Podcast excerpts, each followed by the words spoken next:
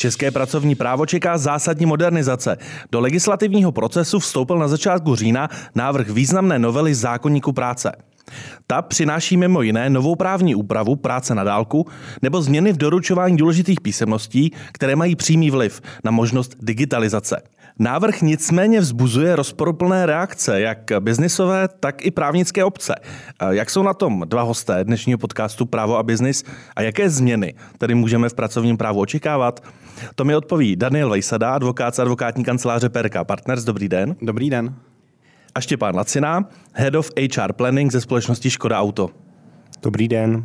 Pánové, patříte k fanouškům nebo naopak eh, nejste příliš nadšeni z toho, co se na nás valí v souvislosti s novelou zákonníků práce? Eh, začal bych se Štěpánem jako zástupcem té biznisové obce. Já si myslím, že to je poměrně jednoduché. Když začnu tou digitalizací, to je téma, po které my jsme volali dlouho a tam velmi vítáme ty změny, které se v novele připravují. Co se týká vlastně té vzdálené práce, tam naopak jsme k tomu poměrně hodně kritičtí. Jak to vidí advokát, zástupce právnické obce Daniel? Já si myslím, že tu novelu asi v tomto směru není možné vnímat jako celek, ale je potřeba se podívat právě na ty jednotlivé body. Uh, úplně souhlasím s tím, co tady říkal Štěpán, že uh, ta digitalizace je určitě něco pozitivního, protože tam si myslím, že ta současná právní úprava místy hraničila až s absurditou. Eh, naopak právě ta úprava eh, té práce na dálku, byť eh, většinou se to bude stahovat právě na, tu, na ten klasický home office, na práci z domova, tak tam je otázka hm, prostě zda zase stát nevymýšlí regulaci vlastně o něčem, co vůbec není potřebné. Jinak ta novela má ještě, dejme tomu, dva hlavní body, a to úprava pravidel pro dohody, tedy dohody o provedení práce, dohody o pracovní činnosti tam asi minimálně z pohledu zaměstnavatelů se jim to určitě líbit nebude, protože eh, ten důsledek bude jednoznačný a to je to, že ti to zaměstnanci se víceméně prodraží. No a potom ta poslední velká část té novely eh, je v podstatě implementace směrnice o předvídatelných pracovních podmínkách, která víceméně bude znamenat rozšíření administrativní povinnosti informovat zaměstnance o eh, vlastně různých podmínkách výkonu práce, pracovního poměru, což lze předpokládat, že taky zaměstnavatele nebudou vítat eh, úplně značením, ale bohužel tady prostě implementujeme směrnici a tady to není úplně jaksi na naší vůli, zda si takovéhle pravidla zavedeme nebo ne. Ale ale zdá se to jako taková česká legislativní klasika. Sice v některé oblasti zjednodušujeme, digitalizujeme, ale v jiné přidáváme administrativu. E, nicméně tento návrh e, se už protočil českým reálním prostorem. Možná bychom na úvod mohli jenom zarámovat, o jak teoretické variantě se bavíme. Protože zatím to nemají na stole poslanci. Vy už jste ale zmínil, že to také implementuje směrnice. Tak to, o čem se bavíme, dá se očekávat, že skutečně bude zavedeno do právního řádu, ať už také nebo jiné podobě? Je to reálné? Určitě dá se říct, že do jisté míry je to nutné, protože právě tento návrh zákona implementuje dokonce rovnou dvě evropské směrnice. Eh, to znamená, v nějaké podobě se této novely určitě dočkáme. Na druhou stranu je minimálně možné, ne až eh, spíše pravděpodobné, že ať už v průběhu připomínkového řízení nebo i v průběhu projednávání v poslanecké sněmovně, kde konec konců i historie nám ukazuje, že i když eh, jak si vláda má koaliční většinu, takže to vůbec neznamená, že se jejich poslanci nerozhádají právě o zákonník práce. Už se to v historii několikrát stalo. Eh, takže ani, nebo i tam ještě mohou přijít nějaké další změny. Takže novela ano, ale samozřejmě otázka je, v jaké bude té výsledné podobě. Ehm, Štěpane, já jsem viděl, že vy jste si tady ještě eh, psal poznámky. Tak abychom možná uzavřeli ten úvod, než se podíváme na ta konkrétní témata a co by mohla ta novela změnit. Eh, kde vy vidíte možná třeba největší problém pro vás jako velkého zaměstnavatele eh, z hlediska tohoto balíku a asi se nebudeme pouštět do debaty, jak moc kreativní potom umí být i poslanci v pozměňovacích návrzích, ale pojďme se pobavit o tom základu, o tom, jak si česká legislativa představuje, že by tato témata měla, měla být upravena. Tak principiálně asi to největší téma a největší problém je potom vždycky ten nárůst administrativy u některých těch oblastí, ale taky vůbec vymahatelnost toho, co po nás ten zákon chce. Protože na jednu stranu, když mám potom u vzdálené práce kontrolovat eh, BOZP a mám si se zaměstnancem sám sjednat, jakým způsobem budu přistupovat do jeho obydlí, tak eh, to je poměrně problematická věc a takových témat my nacházíme samozřejmě v právním v právním prostředí více a ty nám velmi komplikují potom tu faktickou práci a vůbec faktickou, faktickou vymahatelnost někdy těch pravidel, tak jejich nasazování. A e, zejména u té vzdálené práce je tím největším problémem to, že prakticky pomíjí specifika velkých zaměstnavatelů, jakými jsme například my. A zaměstnavatelů, kteří jsou poměrně hodně diverzifikovaní, kdy my jsme jedna z největších IT firm, k tomu jsme zároveň ale výrobce automobilů, máme přímou oblast, máme mnoho dělnických profesí, máme odbyt, máme personalistiku, máme technický vývoj a to nejen z toho pohledu vývoje produktu, ale třeba i nářadí dalších témat. A tohle to všechno potřebuje specifický přístup, specifické úpravy. A tak, jak to funguje dnes, tak je obrovská řekněme, vlastně svoboda v tom, že ta firma si to může upravit hodně podle sebe, podle svých potřeb a můžeme to do značné míry nechat na zaměstnanci a jeho nadřízeném. A můžeme třeba i po dohodě, a v tom já vnímám obrovskou výhodu toho, jak to máme nastaveno dnes třeba u nás, po dohodě se sociálním partnerem, v našem případě s odbory Kovo, které nejlépe vědí, jak je potřeba v té firmě regulovat BOZP, jak je, jak je potřeba se dívat na vymáhání pravidel, jak je potřeba je nastavovat. Takže my jsme můžeme nastavit, řekněme, to fungování v té oblasti sami podle našich potřeb a i podle potřeb těch zaměstnanců. A to se nám tou novelou zejména v oblasti té vzdálené práce může výrazně vzdálit a bude to velký problém jak pro zaměstnavatele, tak pro zaměstnance. Ehm, vzdálená práce, možná rovnítko home office, Což je, což, je, což je sploštění, eh, protože vzdálená práce, a tady my jdeme hrozně zpátky, a vy jste říkal, že... Mě jde spíš pro ty posluchači, aby neměli úvod, pocit, ale... že se bavíme o něčem, něčem atypickém, co nutně musí být ze zahraničí. Možná pro naopak, ty, kteří tento pojem nepoužívají. Naopak, naopak, to není o tom ze zahraničí.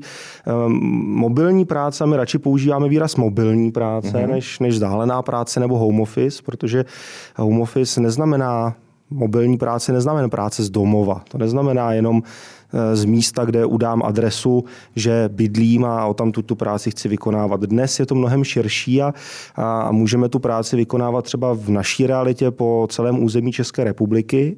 A to samozřejmě těm zaměstnancům dává obrovskou výhodu v mnoha věcech. A o to přijdeme. O to přijdou ty zaměstnanci, o to přijde ten zaměstnavatel. Mobilní práce v zahraničí je potom další téma, extrémně komplikované právně, daňově, do toho nevím, jestli se dneska chceme vůbec pouštět. Vy jste naznačil, o to přijdeme, takže předpokládám, že ta možná novela přináší nějaké zásadní problémy v této oblasti, ale abychom uzavřeli ten úvod, dnes neexistuje právní úprava v českém prostředí, vzdálené práce, případně home office, ale jak jsme slyšeli od zástupce Škoda Auto, zaměstnavatelé si s tím umí poradit a pokud vím, tak nevznikají, nevznikají ani nějaké zásadní spory, že by se ve velkém soudilo o náhradu nákladů a podobně. Je to tak, ono v podstatě to, že u nás chybí ta výslovná právní úprava, ať už práce z domova nebo obecně práce na dálku, eh, se řeší už několik let. Na druhou stranu, a začalo se to samozřejmě intenzivně řešit eh, v době covidu, kdy prostě to množství lidí, kteří začali pracovat z domova, se dramaticky zvýšilo. Ale nicméně ta praxe z našeho pohledu ukázala, že ta výslovná právní úprava vlastně možná ani není potřeba. Že nám stačí ta obecná pravidla, to znamená to, že zaměstnavatel nese náklady spojené s výkonem práce, eh, a podobně, že zajišťuje BOZP a ta praxe už si, řekněme, s tím naplněním těch obecných pravidel do toho kontextu té práce z domova docela poradí. Takže je právě otázka, zda znovu stát jako nevstupuje tam, kde už ho vlastně nikdo nepotřebuje v téhle chvíli. Já vím, že ani jeden z vás dvou není zadavatelem této normy, přesto kdybych se zeptal, proč tedy aktuálně se toto téma upravuje, když slýchám jak z biznesu, tak eh, od právníků, to, že to možná není potřeba. Jak říkám, je to proto, že několik let se tady diskutovalo, že nám tato právní úprava chybí, což asi částečně eh, jak si vytvořilo ten dojem, že je nezbytně potřeba. No a druhý aspekt eh, je právě ta částečná implementace směrnice eh, od takzvané work-life balance, kde právě taky ta práce z domova se nějakým způsobem objevuje. To znamená, asi si tedy tvůrce této novely řekl, že když už se do toho tématu nějak pouštět, tak je potřeba to vzít jaksi od podlahy z gruntu a udělat všechno.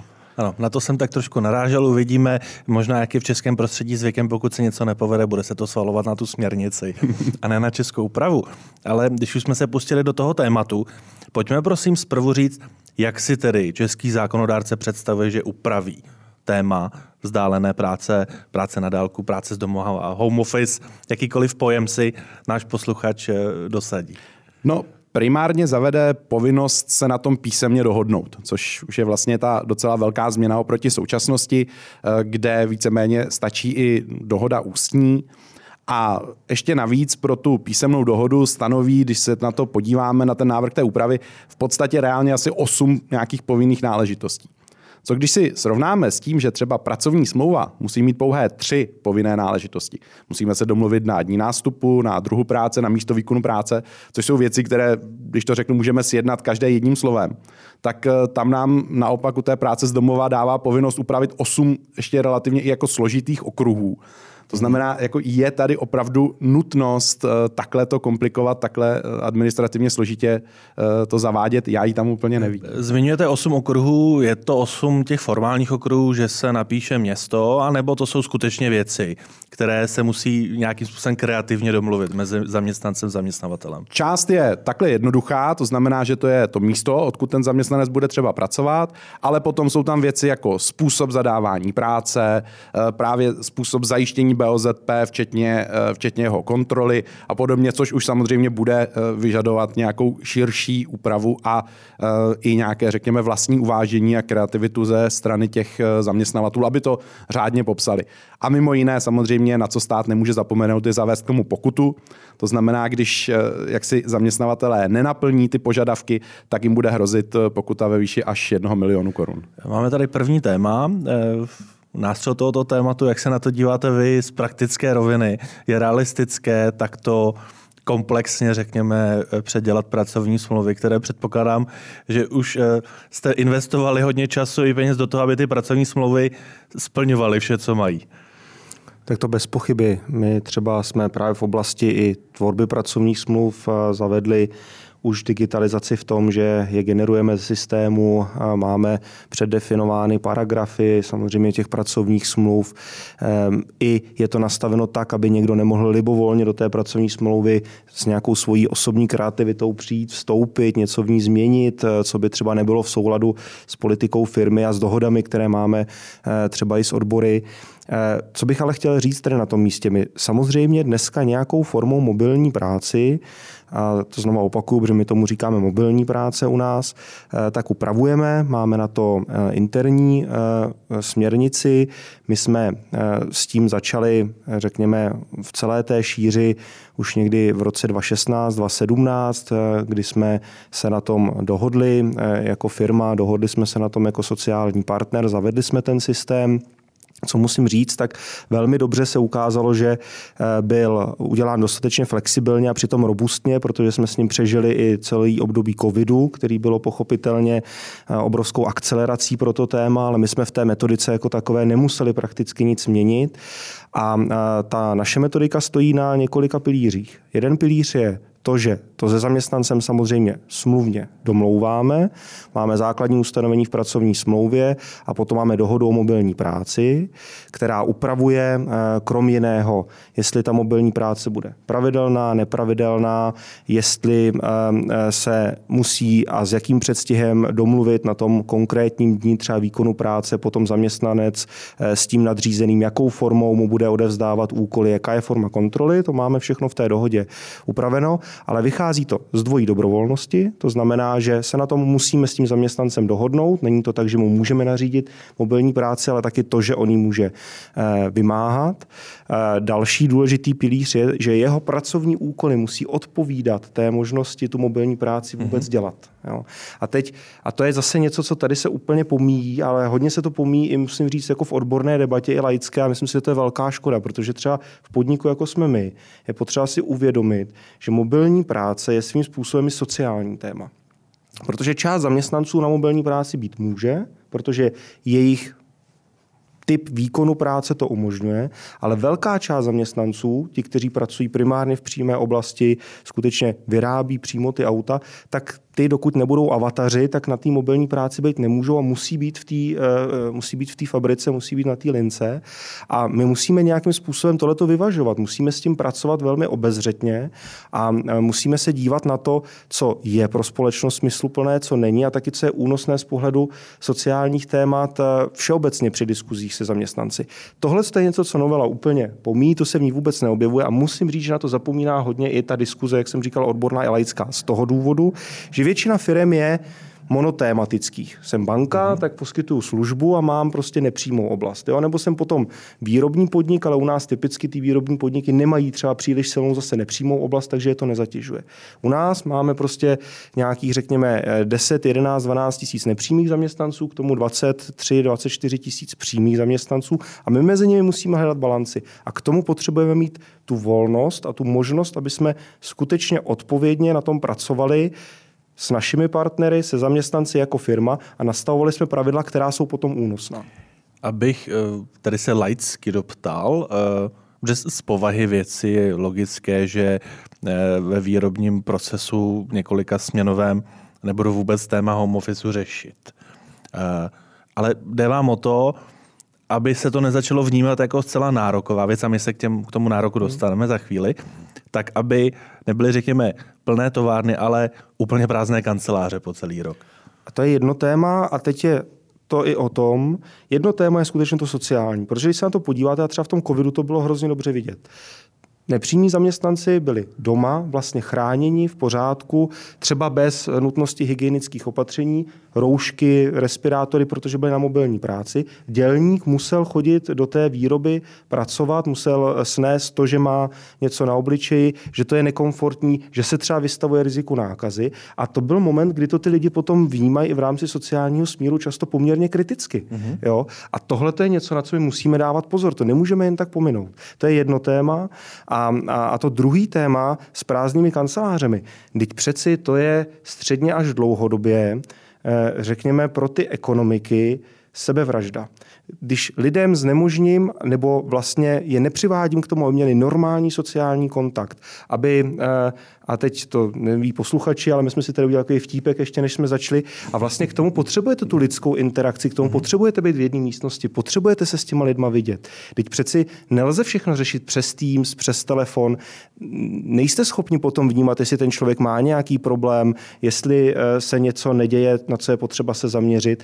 A tady v tom, ač si myslím, že jsme eh, byli hodně vepředu v mobilní práci a, a funguje u nás ten systém velmi dobře, tak musíme být velmi obezřetní a kritičtí. A třeba to, co se dneska děje v některých evropských zemích, že je běžný, že jsou lidi čtyři dny v týdnu na mobilní práci, pak přijdou na den do kanceláře, stejně se s nikým nepotkají, protože kolegové jsou zase na mobilní práci. To vede až jako k sociální deprivaci a jsou na to studie a je to spousta problémů, mm-hmm. který to sebou nese. A ve chvíli, kdy potom tady v novele stojí nárokovost mobilní práce a všechno, tak to přesně může výst těm těm problémům. A budeme si sami vytvářet prostě bariéry, příkopy mezi lidmi eh, a, a sociální témata, které nejsou nezbytné. Když už zmíníte tu nárokovost, tak se do ní pustíme. Nicméně, abychom uzavřeli to pod téma, řekněme, osmi povinných náležitostí v písemné dohodě mezi zaměstnancem a zaměstnavatelem o mobilní práci, to je možná něco, s čím vy byste se prakticky ve Škodě auto dokázali vypořádat. To je, řekněme, formalita, takže tento bod si můžeme odškrtnout, že mm, asi by ty jak dalece, zvládli. Uvidíme, jak dalece to ten stát zase po nás bude chtít, jo? protože eh, říkám, my to nějak nastaveno máme, a, ale zase jedno téma je, jestli to bude teda nedílnou součástí pracovní smlouvy, nebo jestli to bude moc být separátní dohoda eh, a přesně jak ty náležitosti bude potřeba specifikovat. K tomu pak vždycky čekáme až na judikaturu a vlastně kdy se ukáže, co je správně, co je špatně na základě šetření inspektorátu práce a tak podobně. A to nám jako zaměstnavatelům dává poměrně velkou míru nejistoty a my do těch systémů investujeme jako poměrně hodně peněz. A teď ten systém si nastavit špatně jenom proto, že nevíme, jak se to přesně má provádět, potom to pořád předělávat, minimalizovat rizika, není to úplně výhodná věc. Ano. Já bych možná jenom dodal, že právě Štěpán tady reprezentuje samozřejmě ty velké zaměstnavatele, nebo dá se říct možná toho největšího zaměstnavatele. Na druhou stranu je potřeba myslet i na ty malé zaměstnavatele, kterým jakákoliv takováto administrativa navíc už přidělává poměrně velké problémy, kde ten home office z větší části fungoval tak, že prostě zaměstnanec přišel za svým nadřízeným, hele, zítra bych potřeboval zůstat eh, prostě doma, já nevím, přijde mi prostě elektrikář, domluvili se takto úplně normálně ústně, normálně to fungovalo.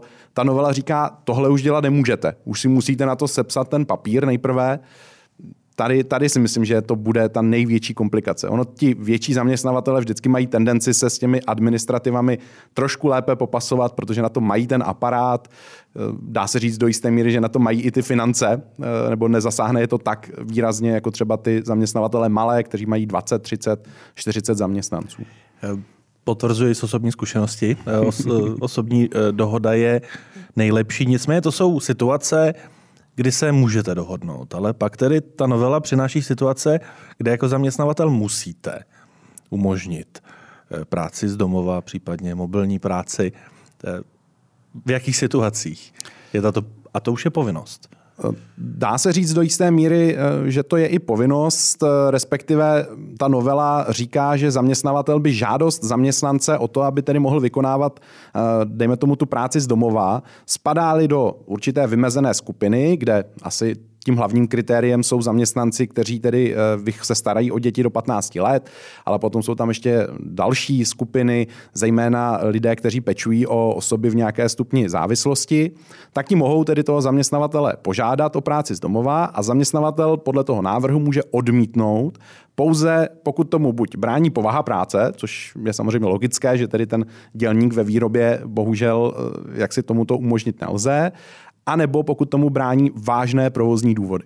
Ten pojem vážné provozní důvody my už eh, v našem zákonníku práce máme, protože existuje obdobný institut té stejné skupiny zaměstnanců eh, žádat třeba o kratší pracovní dobu nebo o nějakou jinou úpravu eh, třeba rozvrhu práce, kde ta možnost odmítnutí je také vázána na vážné provozní důvody. Což znamená, že i k tomu už máme nějakou judikaturu, co to znamená, což ale v tomto případě je spíše negativní, protože ona je velmi omezující, pro ty zaměstnavatele a najít opravdu ten vážný provozní důvod eh, se pro zaměstnavatele je jaksi obtížné až někdy trošku eh, možná nemožné. Takže opravdu ty kritéria, kdy to nebude zaměstnavatel moci umožnit a kdy to může odmítnout, eh, budou velice úzká. A mimochodem ale k tomu to je potřeba říct, a to, to jste vlastně zmínil už na začátku, že když se to nebude někomu líbit, tak se budeme vymlouvat na směrnici. Ten základ tady tohoto pravidla ve směrnici je, ale mm my si ho nafukujeme a dá se říct skoro na trojnásobek. A to ve dvou ohledech. Eh, první věc je, že směrnice mouze mluví o tom, že zaměstnanec má mít právo požádat a má právo od zaměstnavatele obdržet nějakou odůvodněnou odpověď. Eh, to znamená, nezavádí tu nárokovost, tak jak si to mhm. vlastně děláme eh, v tom návrhu my. No a druhá věc je, že si ještě rozšiřujeme ten okruh osob, protože směrnice mluví pouze o zaměstnancích s dětmi do 8 let. My si to ještě teda protahujeme až na těch 15, což ale už samozřejmě dramaticky rozšíří ten okruh lidí, na které to může dopadnout. No a prostě hrozí, že po účinnosti takové novely se skutečně u mnoha zaměstnavatelů ty kanceláře vyprázdní. Protože prostě ty zaměstnanci řeknou, proč bych chodil do kanceláře, ušetřím čas, Konec konců dostanu nějaké peníze navíc, protože ta novela přináší mimo jiné i povinnou úhradu nákladů v nějaké paušální částce. E, takže jako myslím si, že to může mnoha zaměstnavatelům narušit tu organizaci práce. K tomu se také dostaneme. No, už v mezidobí vznikly ty mediální zkratky, že ta novela přináší doslova nárok na práci z domova pro rodiče. Ono to tak úplně není, jak jste popsal. Nicméně samozřejmě lidová tvořivost a to, jak si to zaměstnanci zapamatují, je to klíčové. Jenom krátká odbočka, ale opět tohle je asi téma, řekněme, eh, eh, rodiče s malými dětmi, které ta praxe dokáže dnes vyřešit. Bez pochyby. To je přesně ten moment, kdy my, a my to vnímáme, eh, tak, že je to vždy o dohodě toho nadřízeného, toho zaměstnance. Pokud má zaměstnanec dobrý výkon, je to pro mě klíčová osoba, je to člověk, u níž mám jistotu, a to si myslím, že je taky strašně důležitý, že prostě bude schopen vzdáleně pracovat a já ho taky budu schopen vzdáleně řídit. My třeba, když jsme začínali s mobilní prací, tak povinnost pro výkon mobilní práce bylo absolvovat školení, jak se vzdáleně pracuje a ten nadřízený musel mít školení, aby uměl ty lidi vzdáleně řídit. Teď stát řekne, všichni vyražte na mobilní práci, je to super a vlastně vůbec nevíme, jestli jak ti lidi samotní, ti zaměstnanci, tak ti nadřízení budou schopni s tím pracovat. A není to jenom o tématu výkonu, je to i o psychohygieně. Mobilní práce pro spoustu lidí je téma, které může výst prostě k syndromu vyhoření, eh, k obrovským problémům potom i v tom soukromém životě, protože přestanou být schopni oddělovat práci a volný čas. A na tohle to nikdo nepomýšlí a vlastně díváme se jenom na implementaci jakési směrnice a poměrně úzce na stanovení určitých pravidel, ale nehodnotíme ten komplex. A mobilní práce je téma skutečně komplexní. Během toho covidu se to ukázalo. Je to téma, který je důležitý. My jsme za něj rádi, že existuje, jsme rádi, že ho ve firmě máme, že jsme schopni ho nějakým způsobem ale řídit. Jsou profese, pro které je stěžení a ty profese jsou výhodné pro výkon mobilní práce, jako třeba IT specialisti, kde to je jako řekněme, hodně požadované téma a je to, je to docela typické pro ně. Ale zase pro spoustu lidí to může být věc naprosto nevhodná. Ale ten člověk často není schopen sám rozlišit, že on třeba není v té vzdálené práci schopen podávat ten správný výkon, nebo že ztrácí kontakt s kolegy, že vlastně se sám potom vyčlenuje z té zdravé společnosti, ve které by měl být a, a měl by fungovat i na bázi prostě nějaké běžné interakce e, s dalšími lidmi. A tohle to se tam vůbec nezmiňuje, vůbec neupravuje, vůbec se na to nemyslí. Že e, paradoxně ta směrnice sama o sobě je o pra, právě o work-life balance, tak možná těmi e, českými úpravami se z toho ten balans ztrácí. Nicméně ale ten základní požadavek, pokud by došlo na Eh, soudní řešení a šlo by se po povaze tématu a dívali bychom se právě do té směrnice. Ten základní požadavek mít nějakou odůvodněnou odpověď v případech, pokud se starám o děti, ten je asi smysluplný. Ten naopak zase může pomoci zaměstnancům, jejíž zaměstnavatelé eh, řekněme, beze smyslu zakazují úplně všem home office a nedívají se na ty výjimečné případy. Já si myslím, že ono to tak jako může vypadat, ale když to vezmete teďka z pohledu toho zaměstnance, eh, k čemu vám to pomůže, že dostanete tu odůvodněnou odpověď, když vám to ten zaměstnavatel jak si stejně neumožní.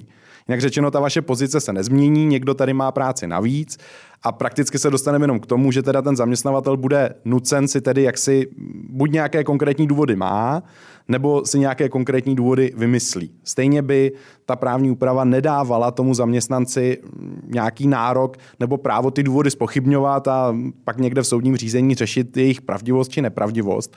Takže zase jako ve výsledku je to o tom, jestli nezavádíme jenom administrativu pro administrativu, mm-hmm. která se reálně do jaksi těch práv těch zaměstnanců a do, řekněme, kvality jejich práce a kvality jejich života stejně vlastně nemá úplně způsobilost eh, projevit. Možná si ještě ano. můžu to doplnit eh, z toho, z toho praktického fungování. Teď my žijeme v době, kdy máme nezaměstnanost kolem 3%. Jo? To znamená, že pokud jsem u zaměstnavatele, který nechce nijak reflektovat na to, že já jsem třeba v životní situaci a spousta zaměstnanců v té životní situaci je, že prostě potřebuju nějakou dobu eh, strávit eh, na mobilní práci v rámci týdne, v rámci měsíce. Můj charakter práce to umožňuje a já ten výkon podávám i na mobilní práci odpovídající. A musím říct, že sám jsem zažil v praxi případ, prostě maminky, která právě potřebovala se starat o děti, měla nějaké, měla nějaké starosti, byla čtyři dny v týdnu na mobilní práci, fungovalo to skvěle, ona si toho vážila, byla ráda, prostě my jsme byli rádi, že ji máme, protože byla odborník na nějaké konkrétní téma.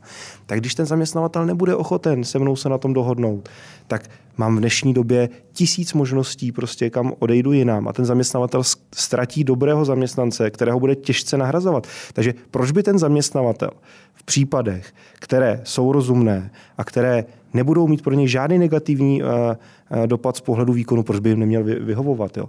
To je prostě zase jenom předpoklad toho, že někde je ten zlý medvěd, který drží prostě v té jeskyni všechny zavření a nechce je pustit ven. Že? Samozřejmě nicméně nepředpokládám, že úplně všich, všichni zaměstnanci na trhu práce jsou uh, nenahraditelní experti, kteří se rychle udají. Uh, máme zde i profese, ve kterých uh, třeba není úplně jednoduché najít alternativu za finanční ohodnocení, které eh, je, je třeba potřeba. Zase, aby to eh, nevypadalo, oni na to zaměstnanci jsou mnohdy hákliví, pokud nejsi spokojen, tak můžeš odejít. Ono ne vždycky je ta situace takto jednoduchá, tak abych možná do té, do té debaty přinesl pohled zaměstnanců. Byť sám nejsem, ale tak snažím se vzpomenout na to období. Ale klíčové téma, ono to tady proletlo u Daniela, to je ta náhrada nákladů. Eh, to je něco, co působí velmi jako výrazný zásah. Eh, je to čistě výdajový zásah na straně zaměstnavatele, tak kdybyste Danieli nejdřív řekl kontext, no a pak si poslechneme, jak by to mohlo vypadat v praxi. No, ta právní úprava vychází z toho, že ta obecná povinnost hradit náklady tady je v podstatě od jak živa, od počátku. Mm. Je to vlastně jeden ze základních znaků eh, závislé práce. Nicméně u té práce z domova to v praxi bylo velice komplikované, protože ty náklady, a to zejména právě na ty energie eh, a podobné věci, pokud je zaměstnanec chtěl uhradit, tak je musel tomu zaměstnavateli nějakým způsobem prokázat. No a nakonec jako zkuste vyčíslit a prokázat, kolik elektriky jste jak si odčerpal kvůli tomu, že jste ten den byl doma, protože ještě byl doma někdo jiný z rodiny, takže se stejně doma svítilo, eh, stejně se doma topilo, takže ono určit ty náklady a jak si vyčíslit jak proplacení bylo téměř nemožné. Současně daňové předpisy v podstatě znemožňovaly nějaký nákladový paušál. To znamená, že by si zaměstnavatel řekl, no dejme tomu, že to bude prostě 5 korun za hodinu, tohle vám budu platit, no jenže když se to platí jako náklad, tak je to nezdaněné. No a v tu chvíli samozřejmě zvedne prst finančák a začne se o to zajímat, jestli to tedy jaksi má podklad eh, v tom právním předpise, abyste takový nezdaněný paušál mohli, uh, mohli vyplácet. Což znamená, že v praxi mnoho zaměstnavatelů, kteří chtěli něco zaplatit, tak přistoupili v podstatě k nějakým paušálům, které ovšem platili jako mzdu. To znamená s odvodama, eh, strhávali z toho samozřejmě daň. Takže tuto bolístku na jednu stranu ta novela řeší, protože dává jednoznačný nákladový paušál právě na ty energie. Říká, že to bude eh, těch tuším 2 koruny 80 za hodinu práce, což je prostě za elektriku, za topení, za vodu, eh, za odpad a za tady tyhle ty A to je tedy částka, věci. která se potom nepropíše, nebude o ní navýšeny eh, odvody na sociální zdravotní. Přesně tak, to je vlastně nákladový paušál, tak jako obdobně už zákonník práce zná třeba náhradu za použití soukromého vozidla pro služební účely nebo pro pracovní účely, tak vlastně toto by byla obdobná forma paušálu, kterou by také ministerstvo mohlo potom eh, vlastně svojí vyhláškou aktualizovat, eh, případně zvyšovat podle eh, tedy těch reálných nákladů. Takže na jednu stranu v tomto je to vítané, na druhou stranu ta realita je taková, že většina zaměstnavatelů za tu práci z domova teď nic neplatila a podle té novely budou muset začít, bude to náklad navíc, a pak je tedy zase otázka, jak se to promítne právě do té ochoty zaměstnavatelů eh, tento způsob práce umožnit.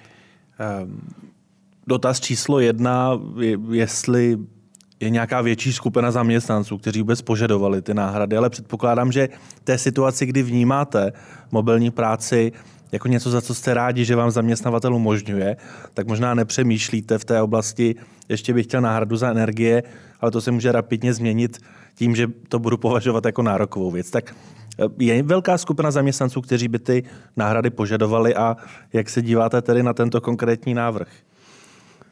Děkuji za ten, eh, za ten dotaz a ještě si udělám, dovolím tu přesmičku k té nárokovosti předtím, eh, protože musím říct, že já svým vnitřním založením jsem vlastně ten poslední, kdo by zaměstnancům doporučoval, že když nejsou spokojení, jdou jinam. Za mě je to vždycky právě o tom hledání té společné dohody na tom, co je pro toho zaměstnance důležité, aby byl v té práci spokojený, cítil se dobře ohodnocený a cítil se, řekněme, že má vytvořeny veškeré podmínky, které mu umožňují dobrý výkon té práce. A myslím si, že často právě nárokovost něčeho jde proti tomu, protože já už potom si řeknu, tak teď já ti nárokově dám 2,80, home office 2,80 na hodinu, ale už po mně nechtějí tady ten benefit, tady to, tamhle to. A e, i tak byla myšlená ta moje předchozí připomínka, že ve chvíli, kdy ten zaměstnanec eh, je pro mě jako pro zaměstnavatele důležitý, tak já s ním hledám ty cesty. A pro každého to je něco jiného. Pro někoho jsou to peníze, pro někoho je to jazykový vzdělávání, pro někoho to je mobilní práce, právě proto, že má různé životní fáze a že má různé potřeby v těch životních fázích. Jo. A tím chci říct, že nastavení prostě eh, tématu pevných eh, paušálů, ať už za cokoliv, samozřejmě s tématem nárokovosti může vzejít mm-hmm. jako, jako téma, ale chápal bych to spíš naopak, že třeba já jako zaměstnavatel přijdu a děje se to, dělo, začalo se to dít taky hodně během, během covidu.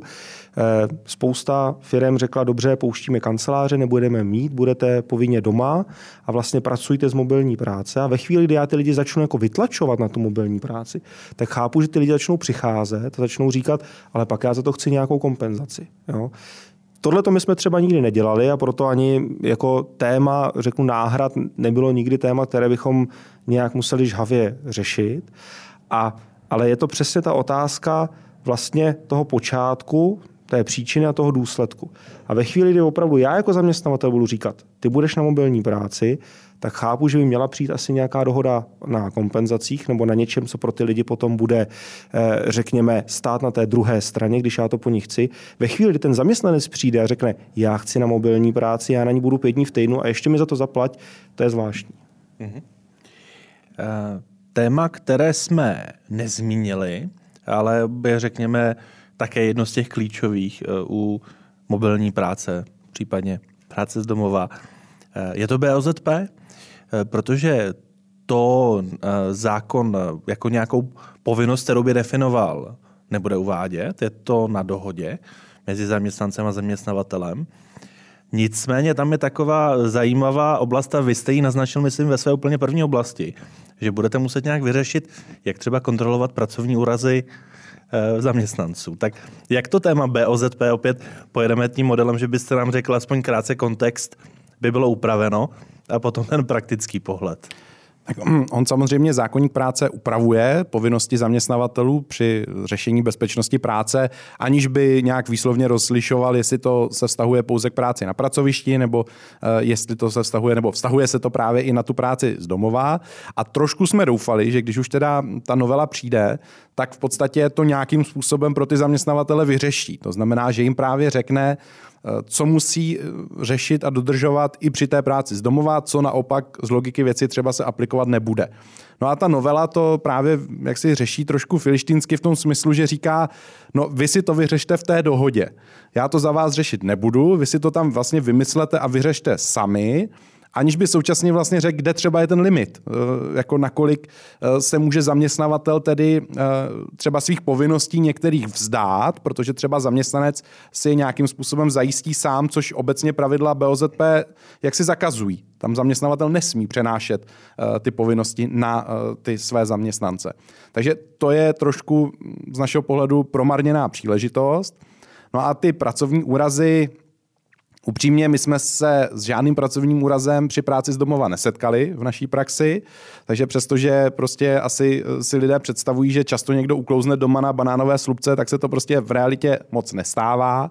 A mm, takže zase to asi úplně není téma a právě jako nutit uh, ty zaměstnavatele se s těmi zaměstnanci bavit o tom, jak můžou chodit k ním domů, když teda by takhle jako uklouzli, mm, si dokážu představit, že jako bude opět nepříjemná diskuze relativně. Ono nejde ani o to domů, ale o to vlastně na jakékoliv místo, ze které budou to mobilní práci vykonávat, eh, tudíž eh, i tam ta kreativita musí možná u každého místa být trošku jiná. Hmm, pokud... No, což má být domov že jo, do budoucna. To je to, že máte stanovit jednu adresu. To je, Mělo by tam velká... konkrétní místo, nemusí to být domov, to ano, velká to je ale tedy, uh, doufám, že to není moje chyba, že bych to neslyšel, ale to je věc, která myslím tady nezazněla, že to bude tedy pouze jedno konkrétní místo. Hmm. Nemůžeme vybrat. Obecně ne, může jich být více, ale mělo by to být konkrétní místa. Zatímco teď většina těch dohod je postavená, nebo část těch dohod u zaměstnavatelů je postavená tak, že tu volbu třeba v rámci České republiky nechává na tom zaměstnanci.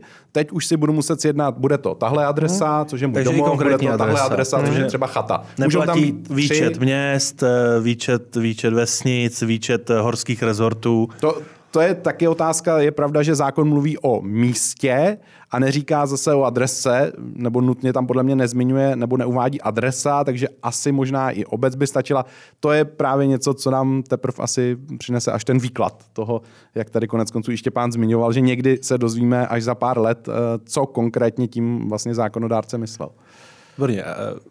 Abychom uzavřeli toto téma, měli jsme aspoň krátký prostor na to téma digitalizace, eh, nějaké za, za vás závěrečné slovo eh, k té práci z domova, respektive mobilní práci. Už jsme slyšeli, že to zřejmě by mohlo snížit vůli zaměstnavatelů ji vůbec umožňovat.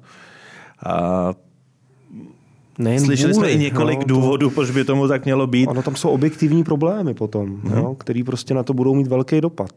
A to je něco, co uh, si myslím opět se nepředpokládá v té diskuzi dosavadní, protože to skutečně, za mě to není o vůli nebo nevůli.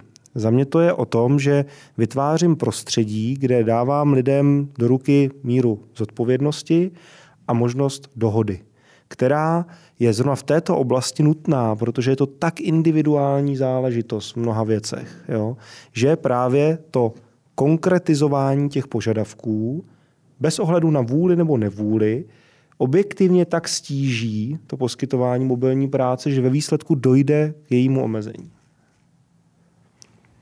já, právníka. Já za mě bych si možná dovolil takové malé doporučení ještě ministerstvům do toho připomínkového řízení, případně i poslancům potom do sněmovny, aby se na, to, na tu právní úpravu podívali tím pohledem, co opravdu z toho je potřeba, co opravdu z toho reálně přinese nějaký prospěch zaměstnanců a zkusili ještě, než tedy ta novela, jak si bude schválena, z toho vyškrtat ty věci, které lze považovat za zbytečné, které praxe ve svém výsledku vůbec nepotřebuje a které ani neslouží k reálné ochraně eh, těch zaměstnanců a je to prostě jenom právní úprava pro to, aby jsme měli právní úpravu.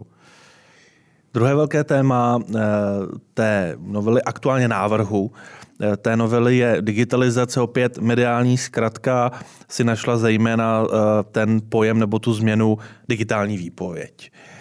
Ale předpokládám, že to není jenom o digitálních výpovědích. Má to i kontext opět na evropskou legislativu, vůbec na celou oblast doručování elektronických písemností. Tady zrovna to je část novely, která úplně nevychází ze směrnice. Ta naopak bych řekl vychází skutečně z dlouhodobého volání praxe a i odborníků potom, aby se už konečně něco v elektronickém doručování pod českým pracovním právem změnilo. Eh, protože a právě ta novela nesměřuje ani tak k digitalizaci jako takové, ona v podstatě směřuje k právní úpravě doručování důležitých písemností kam spadají jak ty dvoustrané, to znamená pracovní smlouvy, dodatky, eh, tak ty jednostrané, výpovědi, okamžitá zrušení, zrušení ve zkušební době. No a ty v současnosti je, dá se říct, extrémně těžké elektronicky doručovat. My si můžeme vytvořit elektronický dokument, my si ho můžeme elektronicky podepsat, na to konec konců máme evropské nařízení, takzvané EIDAS, které platí ve všech oblastech práva a je v celku flexibilní. No ale v tom pracovním právu nám přijde ten problém, jak ten elektronický dokument té druhé straně doručit. My na to máme právní úpravu, ta je ale z roku 2007. Znamená, je to 15 let zpátky. Ta jaksi realita používání elektronických nástrojů v té době byla úplně jiná než dnes. A tomu ta právní úprava v podstatě odpovídá. Ona je totiž do, jiné, do jisté míry až jaksi absurdní.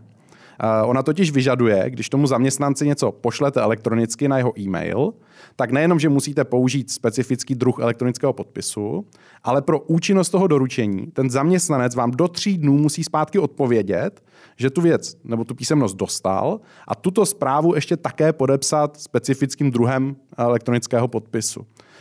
Což jako je právní úprava, která si troufnu říct, že nemá v českém právním řádu a možná ani v tom evropském období. Protože kdekoliv se bavíme o doručování, tak je to vždycky o tom, že ten adresát nemůže přece to doručení nějakým způsobem vyloučit. To, že on to vyhodí, to, že se s tím neseznámí, to přece neznamená, že to nebylo doručeno. To jak si dává smysl. Zatímco to pracovní právo říká, zaměstnanče, i když neuděláš vůbec nic, budeš celá pasivní, tak to vlastně doručení jako neplatí. Mm-hmm. To byla obrovská absurdita a jsem rád, že ta novela toto má změnit. No a mimo jiné tedy ještě má změnit i ten okruh těch důležitých písemností, zúžit ho, to znamená, ta speciální úprava by se vztahovala právě už, dá se říct, když to zjednodušíme na ty výpovědi, na to ukončování, ale už ne třeba na pracovní smlouvu. Než se dostaneme k tomu, jak to navrhuje novela řešit, tak praktický pohled předpokládám, že dnes eh, elektronické doručování v pracovně právní oblasti uh, není téma, uh, ne, nebo není z praktického pohledu něco, co byste využívali hojně na denní bázi. Mm, není, je to z těch důvodů, které, které zmínil Daniel, protože to sebou nese zásadní právní rizika a, a problémy. Faktem je, že některé firmy známe některé případy, že některé firmy elektronicky doručují, snaží se potom nějak ta rizika minimalizovat, ale je to vždycky něco, co si myslím, že v tom pracovním právu potom při třeba riziku soudního sporu je opravdu zatíženo velkými riziky. My se tím zabýváme dlouhodobě tím tématem, protože Třeba pro nás je cílem mít opravdu elektronickou složku zaměstnance a ne mít ty desítky a stovky kardexů prostě eh, potom z deseti tisíci eh, karet zaměstnanců v papírové formě, kde se velmi těžko cokoliv eh, hledá, pracuje se s tím obtížně, je to zase i ta daň za tu naši velikost. A právě to, že nemůžete tu část toho procesu zelektronizovat, tak vlastně tohle to celý výrazně brzdí. A je to, myslím si, opět problém často i ve výsledku pro ty zaměstnance. Není to jenom otázka zaměstnavatelů, myslím si, že i spousta zaměstnanců by to ocenila. Mnoho lidí třeba dneska už využívá že datové schránky, možnost právě těch elektronických podpisů, zvykli si na to. Můžete to udělat v bance, vy si můžete vzít elektronickým podpisem na dálku hypotéku na 8 milionů, ale nemůžete vlastně eh, to řešit eh, v i třeba bazálních věcech s vaším zaměstnavatelem. Je to nelogičnost. Jak to tedy návrh řeší? A, asi ta situace, že e, pošlu e-mail na, e, pošlu například nějaký dokument na jakýkoliv e-mail, který od zaměstnance mám, bez ohledu na to, jestli mu to spadne do spamu a využívá ho, tak tam se asi nedostáváme do této roviny. Musí tam být nějaké garance a jistoty. No, e, dostaneme se tam možná z části, v tom smyslu, že samozřejmě ta odpovědnost na té straně toho zaměstnance, to znamená to, co jste zmínil, to, že mu něco spadne do spamu a že si to třeba jednou za čas zkontroluje, to prostě tam je. Ono konec konců takhle vám může, jak už tady zmínil Štěpán, eh, zaslat nějaký dokument banka a může vám to spadnout do spamu, bude to úplně to samé, takže proč bychom na to v té oblasti pracovního práva vlastně se měli dívat jinak? Mm-hmm. Prostě moje e-mailová schránka je tak jako trošku moje zodpovědnost a prostě co mi tam přijde, tak je na mě, abych se s tím uh, nějakým způsobem seznámil. Uh, je pravda, že právě jakoby proti tomu elektronickému doručování se těmito mm, případy trošku strašilo. Já si myslím, že mm, stejně to tak není, protože ta praxe stejně nepovede, si myslím, k tomu, že by zaměstnavatele nějak dramaticky eh, se snažili výpovědi posílat elektronickou cestou. Stejně si myslím, že u těch výpovědí eh, převáží to, že prostě to tomu zaměstnanci dáme osobně na tom pracovišti, protože se s ním ještě stejně chceme třeba o něčem pobavit, eh, chceme to s ním probrat a ta možnost toho elektronického doručení spíše zůstane pro ty případy, které se dneska pro zaměstnavatele stávají uh, téměř neřešitelnými, kdy ten zaměstnanec, mm-hmm. dá se říct, trošku zmizí. My mu složitě doručujeme poštou, on různě mění adresy a podobně a vlastně často i v té praxi se nám stává, že třeba z toho propuštění ten zaměstnanec uteče jenom tím, že je mu velice složité tu výpověď eh, třeba nějakým způsobem platně, platně doručit. A to by ta možnost minimálně toho elektronického doručení, smysluplná možnost, eh, tomu měla pomoci. Eh, druhá část je to, že nám z té regulace právě zcela vypadávají ty třeba pracovní smlouvy, Protože to byla no, opravdu si myslím velká absurdita, eh, kdy ten dvoustranný úkon jsme třeba tu pracovní smlouvu prakticky nemohli uzavřít na dálku mm-hmm. což eh, dneska je v Evropě, ve světě zcela běžné. My, naše kancelář má mnoho nadnárodních klientů a upřímně nevím, kolikrát jsem za posledních pět let vysvětloval nějakému třeba americkému právníkovi, proč pro boha si nemůžou eh, jak si poslat a uzavřít pracovní smlouvu přes DocuSign a co tomu brání, nebo přes nějakou jinou podobnou službu. A jako ťukali si, ťukali si na čelo, cože si to tady vymýšlíme eh, za naprosté nesmysly, protože prostě všude jinde ve světě už je to naprosto běžná, rutinní záležitost a nikdo se nepozastavuje nad tím, že by to mělo nějak dramaticky snižovat ochranu zaměstnance. Hmm. Jenom krátký dotaz. Zaměstnanci nebudou ale povinni svému zaměstnavateli dát e-mailovou adresu, pokud nebudou chtít. Samozřejmě, že ne, je to pořád jako na té vůli a zejména u té pracovní smlouvy je to konec konců smlouva, to znamená, musíme se, ty strany se musí dohodnout nejenom na obsahu, ale i na té formě. Takže když zaměstnanec řekne, ne, já smlouvu nechci podepisovat elektronicky, já ji chci podepsat na papíře, no tak eh, ty strany se s tím budou muset nějak vyrovnat. Buď ten zaměstnavatel vyhoví, nebo prostě se rozhodne tu pracovní smlouvu s někým takovým nepodepsat. Na druhou stranu je to zase trošku obava, která se nám v té praxi neukazuje. Mm-hmm. My, když jsme se podíleli na nasazování právě uh, třeba elektronických podpisů u některých velkých zaměstnavatelů, uh, tak naopak ta reakce i těch uchazečů byla vždycky pozitivní. Bylo to, ježiš, to je super, jo, já stejně papír bych někam založil, takhle to dostanu prostě do e-mailu, tam to najdu prostě i po pěti, po deseti letech, takže jo, to je fajn, že to děláte elektronicky, že, jako, takže ta, ta zpětná vazba byla vždycky spíše pozitivní, než že by to zaměstnanci nějak ve velkém odmítali a říkali, já prostě musím mít papír, já musím mít papír. Tak předpokládám, Štěpáne, že i, ta, i váš feedback na ten návrh bude spíše pozitivní. Možná to klidně rozšíříme o to, eh, kam dál by mohla jít ta digitalizace v pracovně právním prostředí? Tak to je dobrá otázka. Já už jsem říkal na začátku, že my určitě tuhle tu úpravu eh, podporujeme a je to něco, po čem si myslím všeobecně zaměstnavatelé dlouho volali. Myslím si, že i zaměstnanci. Když si vezmete, že my třeba opravdu nastupujeme v Mladé Boleslavi zaměstnance z Ostravy a on by měl přijet na interview, Dobře, to dneska už vyřídíme případně elektronicky, potom musí přijet na lékařskou prohlídku, na to musí přijet fyzicky, protože to se vzdáleně udělat nedá.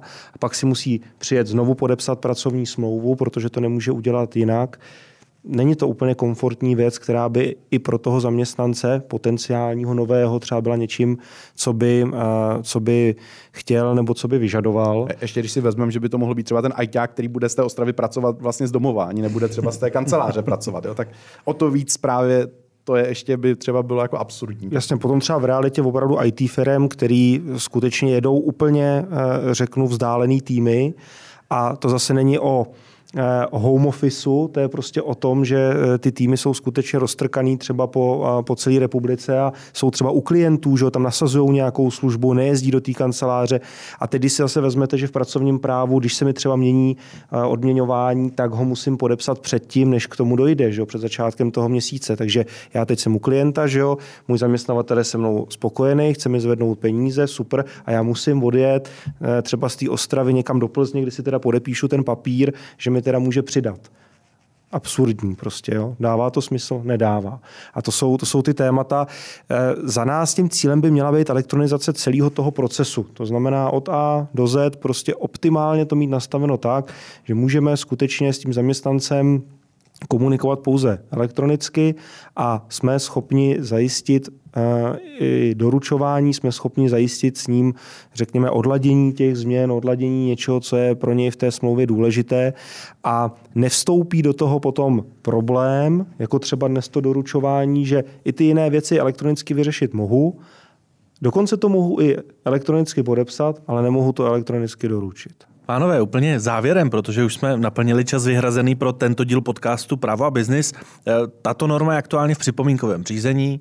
Kdybyste vy dva osobně byli připomínková místa, které tři krátké jednoduché připomínky byste k této normě dali a pojďme se řadit eh, od těch nejdůležitějších eh, co by vybral. No, a teď nevím, s kým začít. Co je jednodušší? Začít nebo si počkat, co řekne kolega? Dohodněte se.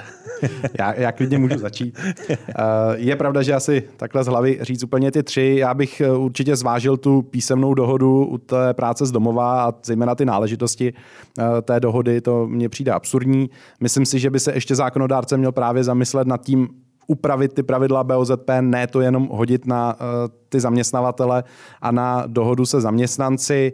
Uh, a potom ještě vlastně u té digitalizace bych zvážil, uh, protože tam mezi tím výčtem těch dokumentů, které mají zůstat stále v tom přísnějším režimu, je třeba i mzdový výměr. A tady bych zase jaksi loboval za to, aby to z toho vypadlo, protože paradoxně když to budeme mít ve smlouvě a budeme dělat dodatek k pracovní smlouvě o výši mzdy, tak to už v tom přísném režimu nebude. Zatímco mzdový výměr, který zejména zaměstnavatele, pokud ho používají, tak často dělají třeba to, že se ty mzdy valorizují jednou ročně o nějaké procento a ty velcí zaměstnavatele pak musí prostě rozposílají x tisíc mzdových výměrů.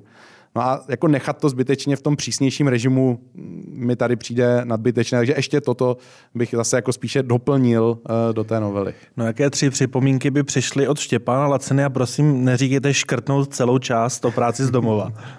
ne, škrtnout ne, ale zjednodušit skutečně na tu minimální potřebnou míru, kterou třeba po nás vyžaduje ta eh, evropská eh, úprava, protože když jsme bez té naší právní úpravy přežili pandemii, tak si myslím, že jsme se to naučili. A teď společně zaměstnanci, zaměstnavatelé, eh, sociální partneři, odbory dělat za mě natolik dobře a natolik flexibilně, že si s tím umíme poradit.